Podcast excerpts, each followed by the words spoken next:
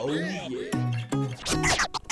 Listen up. Are you ready to take your business to the next level? Are you ready to get the inside info that will blow your mind? Then get ready for Next Level, the podcast that helps entrepreneurs and business owners like you get ahead. We cover topics important to you, like avoiding HR mishaps, solving payroll challenges, mastering benefits, and much more. That's what I'm talking about. So if you're ready for real HR talk, Meet your host, Kaylee Reeves. another episode of Next Level. Hi, and welcome to Next Level. I'm Kaylee Reeves, your host for today's episode. In today's episode, we're talking all things communication, specifically what is good communication, what is bad communication, what it looks like, how can leaders be good communicators, and how can we use communication to support our employees during these crazy times we live in. With us today to answer these questions is our guest, Natalie Dotson, the Human Resources Manager here at Excel HR. Thank you so much for joining us today, Natalie. It's my pleasure, Kaylee. I'm really happy to be here. I love these uh, next level podcasts. We love having you for sure, and you are our resident HR expert. And I mean, now with people working remotely so much, I think that this discussion is going to be so relevant for our listeners. So, we were really hoping to get your insight into how leaders um, and employers can communicate as effectively as possible with their employees and at the same time like make sure that that communication is is fulfilling um, and meeting their employees needs the unique needs that they have right now Right. Well, that's a really um, passionate topic for me. It's also a very big topic. And um, it's funny to me that I think the easiest way to talk about good communication is to tell you some great ways to mess up communication. kind of start there. There's a, a funny story that I was told um, by a faculty member of a leadership development program that I was in. And um, he, he told the story of how he received one day a text from his boss. And the text consisted of a question mark. So he received that in the morning. Uh, actually, I think he received it in the evening and um, couldn't uh, reach his boss to clarify and spent all the next day trying to connect um, to find out what in the world that question mark was all about. And everything went through his head, right? And this is a seasoned professional who was reduced to a um, a trembling mess of anxiety because of this casual question mark that it turns out when he did have a chance to ask his boss what what did you mean? Boss said huh?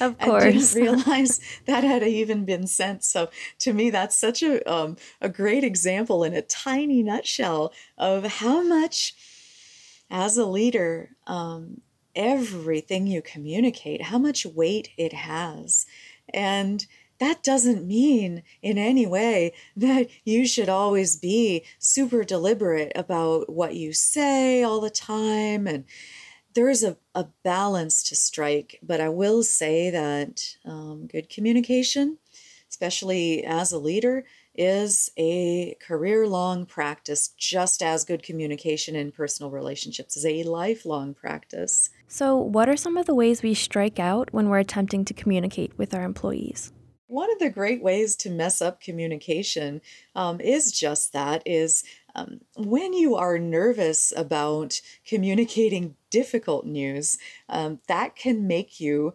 actually manifest um, uh, sounding overly casual. So, speaking of bomb dropping, let's say you have to give someone some bad news, which unfortunately um, has been happening these days as part of the the pand- the consequences of the pandemic in certain workplaces it is helpful to prepare ahead of time at least some talking points of what you want to cover, um, but not to sound like you're reading them. So, I guess overall, more thoughtfulness going into communication in highly emotional times is really, really helpful when you know ahead of time, especially that your message is likely to have um, a strong impact on the listener. You've done such a good job of explaining um, and running us through what good communication and bad communication look like.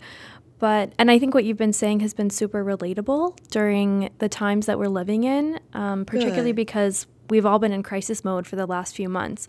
So, mm-hmm. do you think communication has to look different in a crisis? And if it does, how so?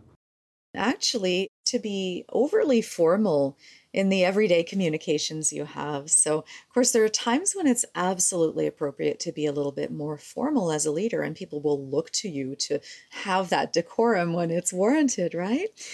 Um, but you do need to know when you can drop the veneer a little bit and drop the business jargon and just relate on a human level because and I've seen this a lot too, using jargon or language that kind of pitches above people's heads with your team or even with your loyal customers, you know, that you're actually on a friendly basis with. It can make them lose interest in really talking with you because it doesn't feel sincere. It's confusing. So, um, that's another effect, by the way, of being nervous about what you're communicating. Another potential effect that can have on some people. Um, and if I'm being overly formal in my speech in this podcast, Kaylee, um, that might be why. I think one of the things we're really craving right now is connection. So, what are some of the things that get in the way of us connecting and communicating effectively with our employees? Focus and clarity. Those are always appropriate. And so while you can be very focused and have your talking points set out clearly in your own mind, you can still really relate on a personal level. Don't uh, another point that this leads into is not talking at people, right? The jargon and the over formality can make people feel like they're being talked at. And the reason that that's a problem is because so the reason that that's a problem is because if, you know, being a good public speaker were you know the most important hallmark of good communication there'll be a there'd be a lot more good communicators out there. That's not the case right? So there has to be a sense of the audience whether that's one or more employees having a venue to respond. So even if you are actually, mm, let's say you're in telling mode, let's say maybe you're um, on video or maybe you have composed an email, it's still possible to give a sense that you're conveying the information in the way that's leaving a room for a response, that you are caring about the impact that you're going to have. You're you're going to collect feedback or if it's a one-on-one conversation you pause now and then. You um, when you ask does anyone have any questions? you actually wait like seven seconds in order to give people a chance to think. Time passes differently when you are the speaker. So even a public speaker a good public speaker has to learn to deal with silence um, differently um, so seven seconds of silence on the speaker's part is going to feel a lot longer than it does to the audience. So these are things you can keep in mind so that people you are talking to or talking with actually feel like it's a it's a dialogue, it's true communication, it's not a speech.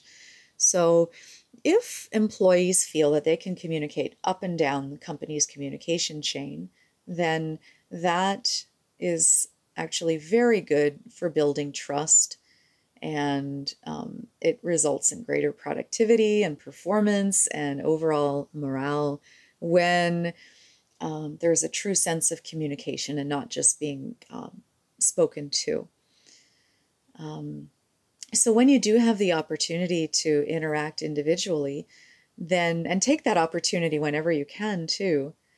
So when you do have the opportunity to connect one on one or in smaller groups with your workforce, it's really important to do that and practice doing that because, again, um, somewhat related to my example of the scary question mark, you are a leader. Your words, your communications, as I um, as I said before, have extra impact just by the fact of the position that you hold in your company. And so it's not like your employees will immediately be at ease and comfortable with interacting with you. So, if this is kind of a new thing for you, this more direct one on one exchange with um, the members of your workforce, then just know that it's going to take a little practice for you, but also a little practice for them feeling comfortable with that. But it is well worth it. Thank you so much for joining us today, Natalie. I think that we have all gained some valuable insight and practical invi- advice in how to be um, more authentic and empathetic um, communicators. So, thank you so much for joining us. Leaders, employers, and managers um, need to be mindful and really examine how they're communicating with their employees, especially during times like these. And in our next episode, we'll dive a little deeper into some strategies employers can adopt to strengthen communication during times of crisis. Thank you for tuning in to Next Level. If you liked what you heard, rate our podcast and share it with your friends. We'll see you next time.